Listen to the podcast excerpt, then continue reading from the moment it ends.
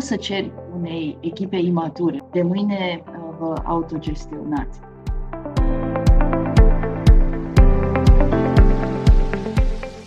Bine ați revenit la Retrospective Agile, un podcast în care privim către agilitate retrospectiv. Sunt uh, Dan Suciu. Sunt Bogdan Mureșan. Și astăzi avem plăcerea să avem din nou alături de noi pe Simona Bonghez, fondator și managing partner la Colors in Projects. Uh, bună, Simona! Bună, bună amândurora! Subiectul de astăzi uh, este echipe care se autoorganizează sau self-organizing teams, nu? așa cum apare în original, în principiul 11 al uh, manifestului uh, Agile. Tangențial, noi am mai uh, acoperit, am mai atins acest subiect și în urmă cu ceva timp, în episodul 23, dacă nu mă înșel, alături de Ruxandra Banici. Atunci am uh, povestit despre responsabilitate colectivă, dar uh, astăzi voi uh, profita și de faptul că atât Bogdan cât și Simona au uh, avut niște articole publicate de curând în Today Software Magazine, dar și niște prezentări la conferința IT Days, care a avut loc uh, săptămâna trecută aici în uh, Cluj-Napoca, legate de acest subiect. Da, Bogdan, tu vorbeai de articolul tău despre Agile Leadership, da, și rolul pe care l-ar avea un uh, lider într-o echipă agilă. Iar Simona vorbea despre echipe care se auto-organizează, da, self-managing teams uh, și continuă în utopia, adică e o utopie uh, să vorbim despre astfel de echipe. Și chiar aș vrea să încep cu, cu acest lucru, Simona, să te întreb de unde ți-a venit această idee, de unde ți-ai pus această întrebare? Cred că Totul a început uh, la finalul lunii septembrie. Am fost la un concert al Two Steps from Hell. Și nu știu dacă i-ați uh, văzut vreodată, Two Steps from Hell creează muzică epică.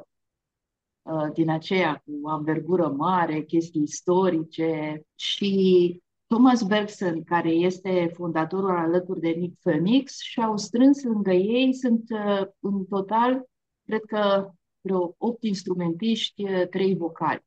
Ideea este că ei cântă pe scenă, însă cu orchestre cu zeci de instrumentiști. Uh, și erau, uh, uh, cum să spun, vreo 15 viori, contrabas, deci tot ce poate să aibă o orchestră. Te-ai aștepta, sau eu mă așteptam, ca această orchestră să aibă în față un dirijor. Ei n-are. Deci gândiți-vă că erau 50 de uh, oameni pe scena aceea și nu aveau niciun dirijor în față. Muzicienii aceia cântau, evident, uh, după o anumită partitură, dar în timp ce cântau, existau și numeroase improvizații din partea celor de la Two Steps from Hell. Și mi s-a părut, mi s-a părut absolut genial faptul că o orchestră cu atâția instrumentiști, a, și mai erau și niște voci în spate, erau uh, șase uh, tipe și șase tip uh, stânga-dreapta, uh, mi s-a părut absolut genial că ei se pot sincroniza și coordona fără să aibă acel dirijor în față. Și am făcut paralela, uh, știți, când înveți project management, uh, înveți că project managerul este ca dirijorul în fața orchestrei, care uh, dă și luptă. Și am făcut paralela aceea între cele două caracteristici esențiale ale uh, echipelor autogestionate. Uh, autonomie și aliniere. Autonomie în sensul că deciziile se iau în interiorul echipei și aliniere, faptul că uh, trebuie totuși ca aceste decizii și modul de lucru și ceea ce face echipa să fie aliniate la strategia organizației, la obiectivele ei. Uh, evident că cei care cântau toată orchestra aveau o partitură, știau ce, care este rezultatul uh, final, dar erau totuși suficient de autonomi încât să cânte împreună într-un mod uh, coordonat, fără să fie cineva care neapărat să îi ghideze. Și plecând de, de aici, m-am gândit, mă, oare am putea să facem noi în echipele noastre în care toți vrem să fim lideri și nimeni nu este până la urmă lider sau este, da, în momente diferite și aici m-ar interesa ce, ce credeți uh, și voi. Deci de aici a pornit, Dan, ideea Mi se pare foarte tare. Eu cred că totuși era, era cineva care îi mâna de undeva din, uh, de undeva din, uh, din spate. Dar e, e, e interesantă paralela, pentru că în realitate eu rămân la, la, la părerea Uh, care ai pus și tu, e o utopie să încercăm să tindem încolo momentan. Rămân la părerea ceea ce am zis și în articol, că de multe ori am impresia că atunci când încercăm să ne auto-organizăm pe noi, suntem un grup și oameni maturi, inteligenți, responsabili și cu capul pe umeri, când încercăm să ajungem la o decizie comună, e ca și cum ai aduna 10 copii la un loc și ei pune să o trască ei ce fac într-o zi de joi și cred că ar fi 15 idei, 15 direcții și n-ar lăsa nimeni de la, uh, de la el. Și e, uh, e greu de ajuns încolo. Eu cred că foarte mult la ce stătea în spatele orchestrei alea era, erau niște, uh, era o, o întreagă experiență și o viață construită pe niște principii care erau respectate și au lucrat foarte mult împreună la spectacolul respectiv sau spectacolele respective, că sunt mai multe și atunci când uh, știi cum să mergi împreună și te-ai antrenat foarte mult, îți permiți și să faci deviații și să improvizezi și știi, te simți unul pe celălalt, cum intri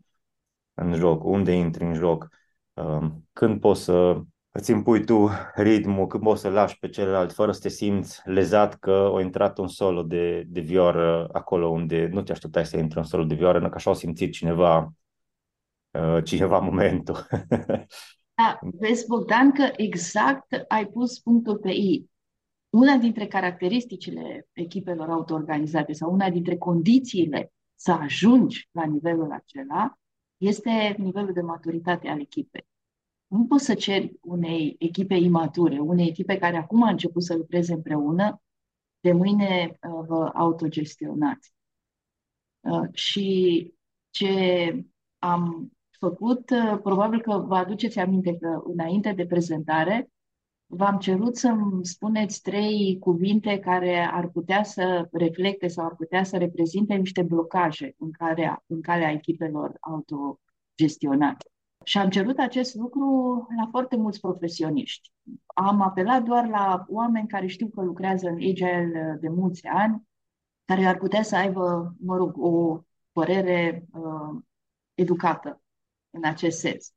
Și rezultatul pe care l-am obținut după, după frecvența de apariție a cuvintelor a scos în evidență tocmai lipsa de maturitate, asta a fost probabil cea mai vizibilă, nivelul de ambiguitate, care s-a referit la ambiguitatea cerințelor sau uh, la lipsa de vizibilitate a obiectivelor uh, finale sau viziunea organizației și nivelul de încredere care există în echipă. Urma uh, cultură, uh, acel uh, hero failure pe care eu l-am înglobat uh, ulterior în prezentarea mea în uh, cultură, dar cam astea au fost cele mai mari. Și surpriza mea a fost uh, exact uh, faptul că a ieșit ambiguitate și nivel de maturitate mai mari sau cu frecvență mai mare de apariție decât uh, nivelul de încredere. Eu mă așteptam să iasă nivelul de încredere.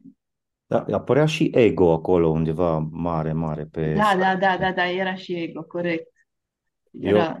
Eu, eu zic că și eu am zis ego și uh, mie mi se pare că uh, parte din nivelul de maturitate îi și să, uh, să tratăm cu un nivel mare de obiectivitate o soluție. Adică să lăsăm un pic ego la o parte și dacă soluția aia e bună și everybody's in agreement, most of everybody's in agreement că e o soluție bună, să nu fim gigă contra numai pentru că nu e uh, nu soluția, nu soluția noastră. Dar uh, eu m-aș lega un pic de ambiguitate, că mi se pare interesant. Cred că, cred că l-a și folosit lumea în foarte diferite forme acolo când a pus ambiguitate. Mă gândesc că fiecare s-a gândit la altceva. Și eu aș vrea să lansez un challenge aici pentru noi, care sunt de fapt așteptările? Dacă ar fi să ne gândim la, nu știu, două, trei așteptări sau două, trei caracteristici super importante sau ce ar trebui să facă un self-managing team. De fapt, ce ne, ce ne așteptăm de la, uh, de la ei? Că țin minte că era o discuție chiar în, în acum în ultimele săptămâni a fost o grămadă de, de prezentări și uh, evenimente și nu mai știu la care dintre ele am avut o, am avut o discuție și uh, Ovidiu Muțan lansa o întrebare, dar cât lași lumea să decide sau ce lași sau cum te bagi peste ei sau așa. Și self-managing team până la, până la ce punct? Cum, ce ne așteptăm de fapt de la un self-managing team? Voi ce ziceți? Eu uh, aș porni de la uh, imaginea pe care o folosesc de fiecare dată în uh, training și workshop-uri atunci când povestesc despre acel principiu care se referă la uh, echipe care se auto-organizează. Și este un furnicar. Da? Sunt mai multe furnici care lucrează uh, împreună. Va, cred că fiecare dintre noi, într-un fel sau altul, avem această imagine. Uh, mai mulți indivizi care lucrează împreună pentru a atinge un scop comun, dar parcă toate lucrurile merg ca unse. Fiecare pare să știe foarte bine locul, fiecare pare să, să, să înțeleagă când este momentul potrivit în care ei să intervină și să ajute în jurul lor, când trebuie să-și vadă de propriile tascuri, astfel încât până la urmă, într-un mod așa concertat, uh, care pare să fie de departe oarecum uh, organizat, dar este o autoorganizare, se ajunge până la urmă la punctul uh, final. Evident că este un ideal.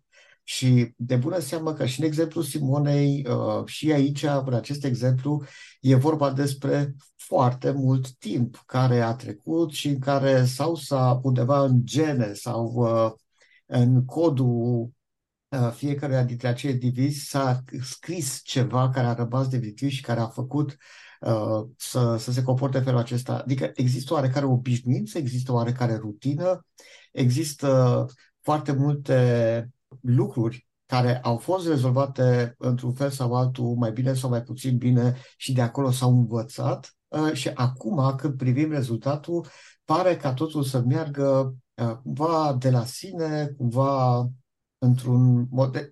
Cumva, la ce mă duce pe mine gândul e că trebuie să ai foarte multă răbdare să ajungi într-un astfel de punct și nici nu știu dacă poate să fie anticipat sau este predictibil când ai putea să ajungi cu o echipă din care faci tu parte în acel moment, în acea, în acea fază. Eu aș mai adăuga aici că nici nu cred că atunci când vorbim despre aceste echipe, legat de principiul din Agile, ne așteptăm ca toate echipele care lucrează într-un mod Agile să fie ajuns la acest deziderat. Eu am pus întrebarea în prezentarea mea dacă e o utopie. Și răspunsul a fost nu e o utopie, dar necesită foarte mult efort, atenție managerială, uh, resurse de timp și de nervi. Pe de altă parte, există și diverse nivele de această autogestionare la care ajunge o echipă. Adică nu ne putem aștepta că dacă nu ești o echipă care a atins acest deziderat, înseamnă că nu mai lucrezi aici deloc sau că e obligatoriu. Eu cred că trebuie să discutăm despre, așa cum discutăm de diverse niveluri de maturitate ale echipei, așa discutăm și despre un anumit nivel de atingere a acestui deziderat. În timp, cu uh, eforturi, poți să ajungi. Ce e interesant însă este că organizațiile își doresc să atingă acest deziderat, dar nu le dau echipelor timp și resursele necesare, prin resurse necesare înțelegând posibilitatea de a-i lăsa să crească împreună, să atingă acest deziderat.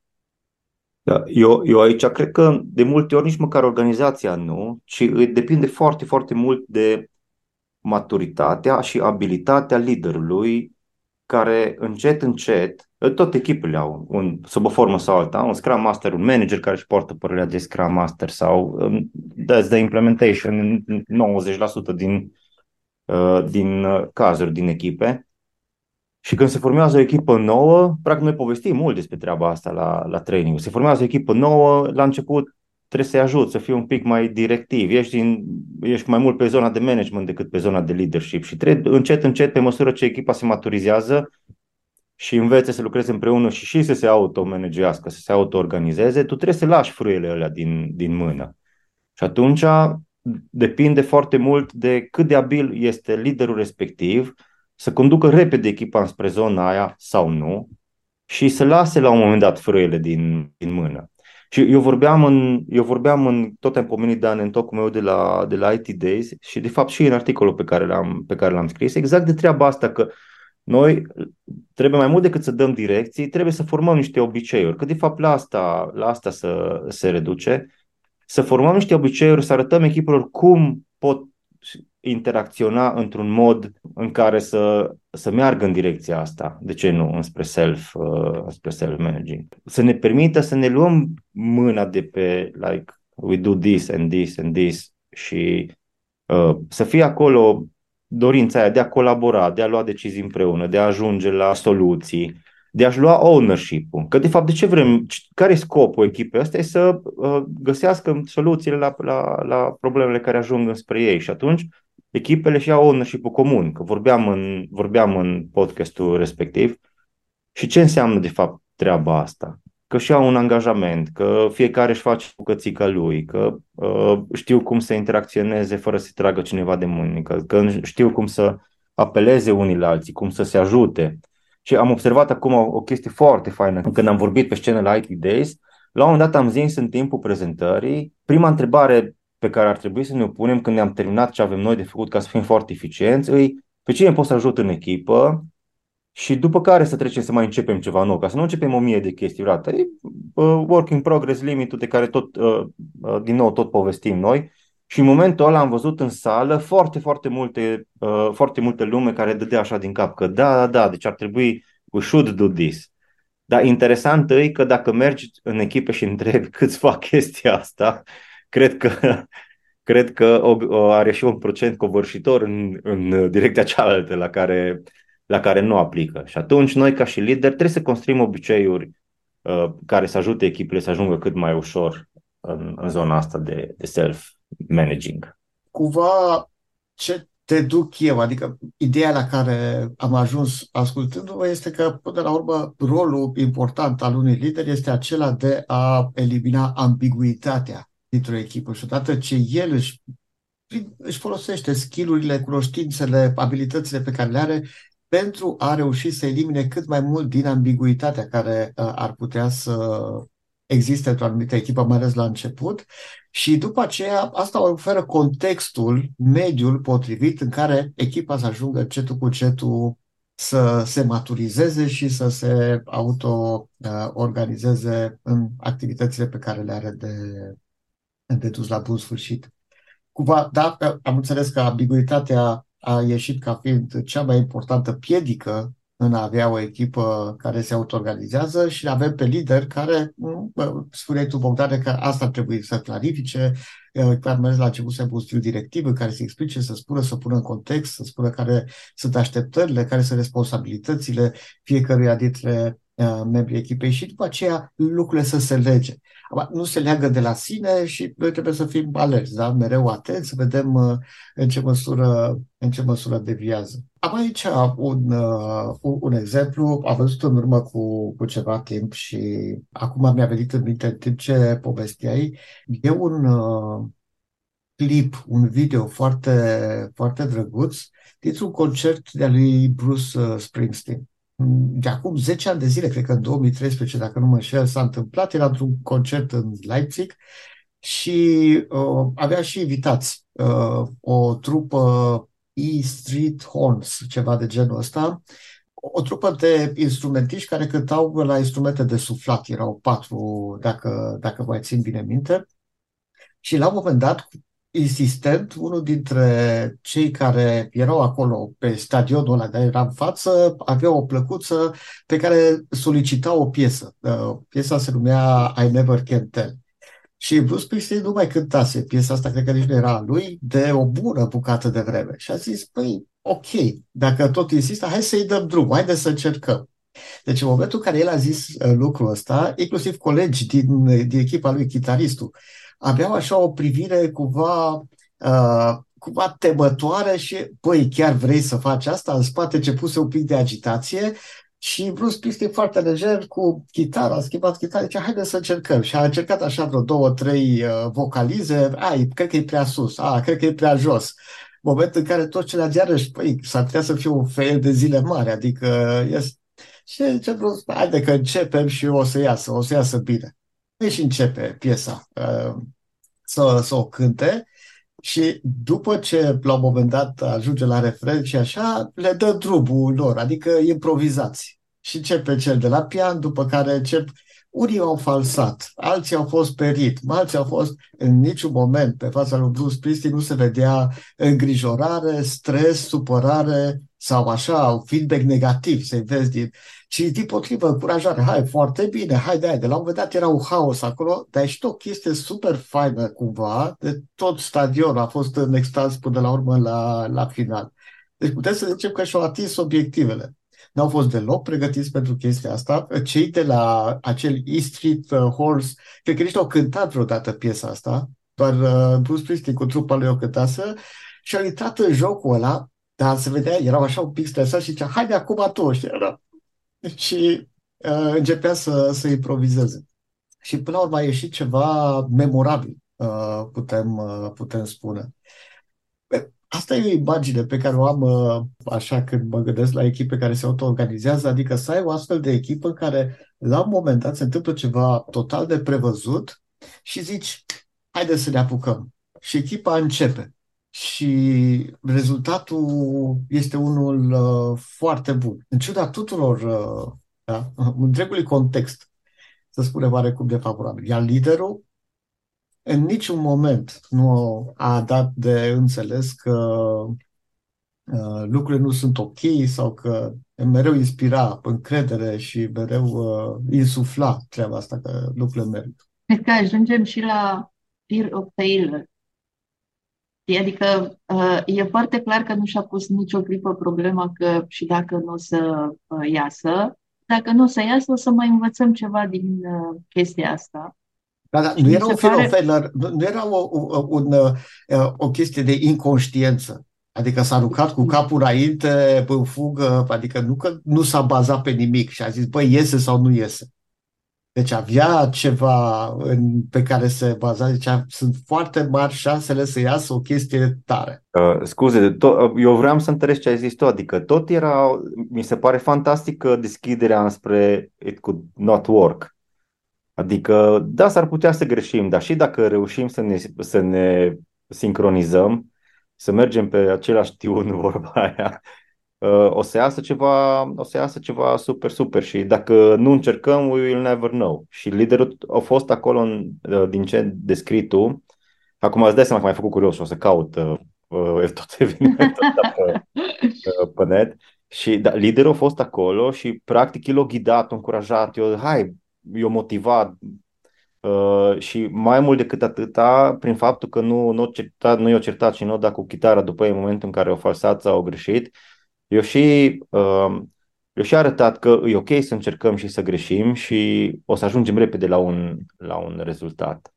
Probabil că în momentul în care s-a lansat în toată chestia asta, s-a gândit, s-a trecut prin minte că s-ar putea ca nu toată lumea să mai țină minte notele exact în ordinea în care sunt și că unii și alții s-ar putea să o mai dea pe arătură. pe arătură am vrut să zic.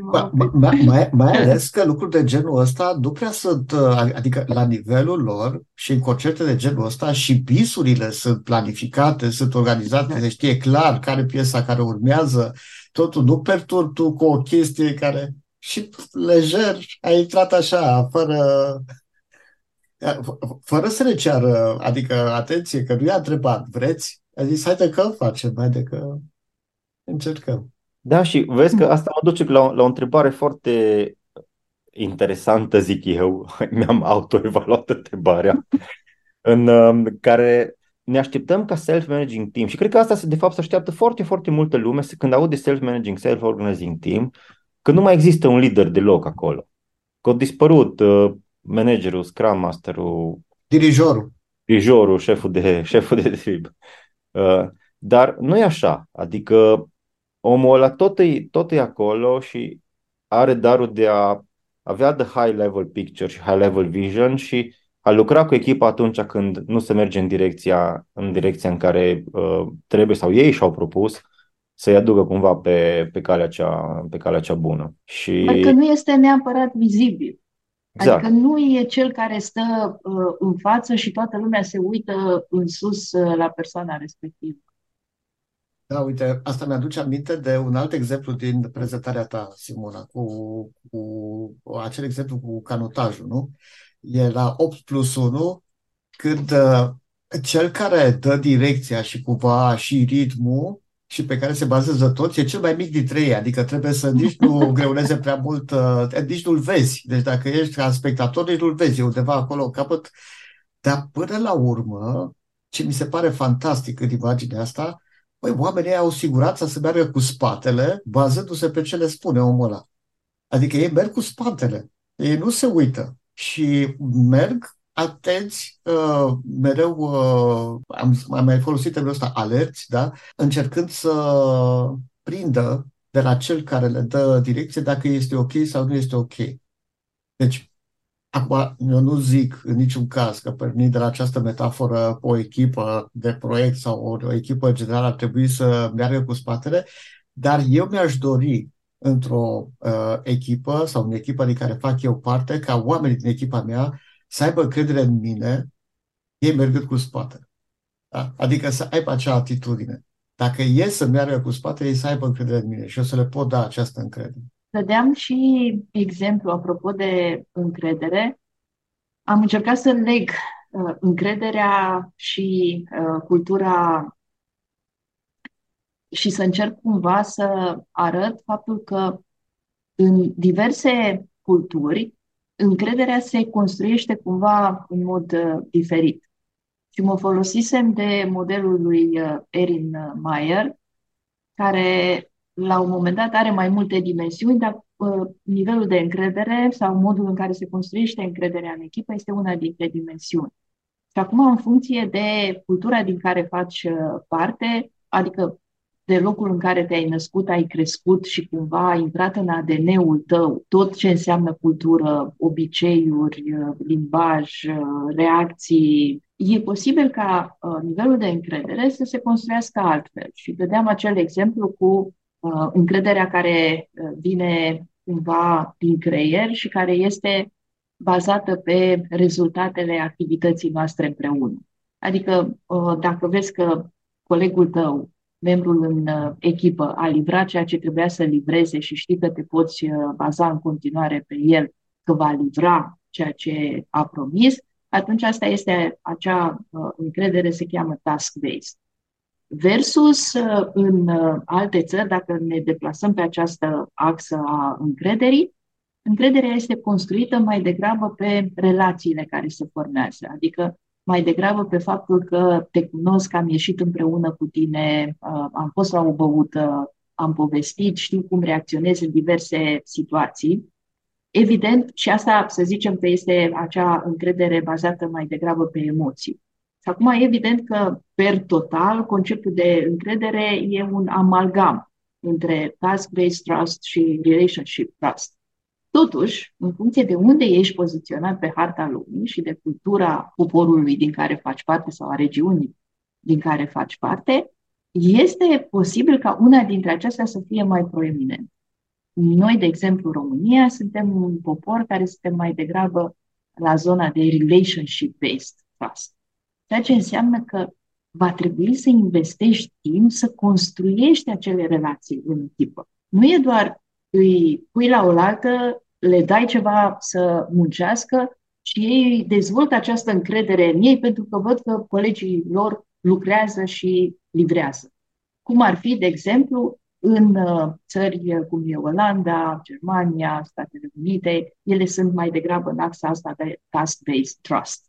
La noi, va trebui să pui mult mai mare accent pe faptul că trebuie să existe această relaționare, această socializare. Dar ce e interesant e că chiar dacă la noi e relationship-based sau merge mult înspre zona aia, foarte ușor poți să își piardă încrederea cineva care nu livrează. adică task-based. Uh, pentru că am văzut foarte, de foarte multe ori oameni care încep să fie scoși în evidență sau scoși în afara echipei pentru că nu-și, nu-și îndeplinesc commitmenturile, commitmenturile personale față de, față de echipă. Dar, într-adevăr, am și simțit-o, eu zic că am simțit-o foarte mult, echipele, deci acolo unde s-au construit relațiile, uh, nu s-au construit niciodată numai pe baza de task-based, adică noi am lucrat foarte bine împreună și uh, tu ți-ai făcut treaba, eu mi-am făcut treaba și avem o relație super grozavă. Uh, acolo e, e mult mai mult și cred că de a fost și un pic mai greu, poate pare un pic mai greu în ultima vreme de când lucrează toată lumea acasă și cu pandemia și cu zona de, de remote, pentru că e mai greu să construiești relațiile în cadrul în cadrul echipelor așa. Eu cred că în mediul acesta remote devine și mai dificil să ajungi să ai o echipă care se află de Adică este încă un uh, blocaj. Acum, noi am mers, în, am mers cu discuția în destul de multe dimensiuni și asta pentru că, în mod absolut clar, subiectul ăsta de self-managing, self-organizing teams este un subiect extrem de, extrem de larg și trece timpul, noi am reușit să zgăriem numai niște, niște lucruri aici la, la suprafață, dar ca să, nu, ca să nu întindem foarte mult episodul de astăzi, ar, poate că ar fi fain din partea noastră să lăsăm așa fiecare câte o idee la un gând care ar ajuta să se construiască self-managing team-ul, teams-urile astea și numai bine după aia poate să lumea să comenteze pe pagina de Facebook a podcastului și să mai adauge idei sau challenge-uri uh, greu de acoperit, dar cred că sunt anumite lucruri practice pe care le putem, le putem încerca. Și unul dintre, unul dintre ele este atunci când trebuie luată o decizie, efectiv să scoatem în evidență că echipa ia decizia. Adică îi vedem că oscilează, că nu ajung la o concluzie, acționăm ca niște facilitatori și aducem acolo și, ok, ce avem de rezolvat împreună? Asta e, până când, în 5 minute trebuie să luăm decizia. No, get to a, get a result. Pentru că îi în responsabilitatea voastră și după care uh, voi o să și rezolvați, adică o să și implementați sau dau numai un exemplu și Că e bună, că e rea, nu are importanță. Ajungeți la o concluzie fără frică și în momentul în care noi continuăm să găsim astfel de momente în care e clar că punem accentul că echipa ia decizia respectivă și încurajăm echipa și echipa începe să prindă curaj să ia decizii, eu cred că construim un obicei bun și ducem într-o, într-o, într-o direcție bună. Că de foarte multe ori, atunci când apar debate și nu reușesc să se organizeze, indiferent că e pe ceva ce e de implementat, că e pe ceva organizatoric, că e pe ceva tactic, de fapt, e frica aia că nu ajung la un numitor comun la cea mai bună soluție și că they will fail in a, in a way. Și atunci, efectiv, push it. Bun, ce faceți? What do you do? E, e o tehnică, un, un mic subterfugiu care poate să, să pună umărul la dimensiunea asta de care vorbim noi. E foarte interesant că în momentul în care ai întrebat, ok, ce am recomandat ca să avansăm și să creștem uh, această uh, dimensiune a autogestionării echipei, la ce m-am gândit eu, primul lucru a fost, uh, știi, un, un zid din bucăți de cărămidă. Pentru că nu există o rețetă. Există niște cărămizi care împreună, puse bucată cu bucată, pot să-ți formeze zidul ăsta. Dar nu, nu există ceva, exact cum ai spus, nu există ceva care acum, gen baghetă fermecată, dacă faci chestia asta, îți dă startul sau îți construiește echipa. Există tot felul de cărămizi, unele mai mici, altele mai măricele, dar tot mici sunt, care vor contribui la acest lucru. Și mi-a plăcut foarte mult că ai zis formarea de obiceiuri, pentru că trebuie să te gândești și pe termen lung. Uh, ce facem astăzi ar trebui să putem să facem și mâine, și poi mâine, și răspoi mâine. Și atunci e clar că, uite, dacă aș putea să recomand ceva, ar fi ca în echipă să existe cel puțin o persoană care are abilități de facilitare. și care să aibă în minte permanent că trebuie să ajute echipa uh, nu neapărat să lucreze împreună, cât să comunice, să glumească împreună, uh, să îi ajute în momentul în care echipa e într-un pas, cum ai spus tu, să ia o decizie. Deci cineva care să faciliteze această colaborare permanentă a, a echipei. Da, cred că această imagine a unui uh, zid care se construiește cărămidă cu cărămidă, cărămidă cu cărămidă, a unei construcții da, care se realizează în timp, este una foarte bună cu care putem rămâne ca o concluzie uh, finală a discuției de azi și cu siguranță vom simți nevoia să revenim asupra subiectului și în uh, alte episoade viitoare. Vă mulțumim mult că ne-ați ascultat. Sunt Dan Suciu. Bogdan Mureșan. E astăzi și Simona Bonghez. Și vă așteptăm la următorul episod. Ca de obicei, așteptăm cu interes și comentariile și sugestiile voastre pe pagina de Facebook a podcastului nostru. Fiți agili! thank you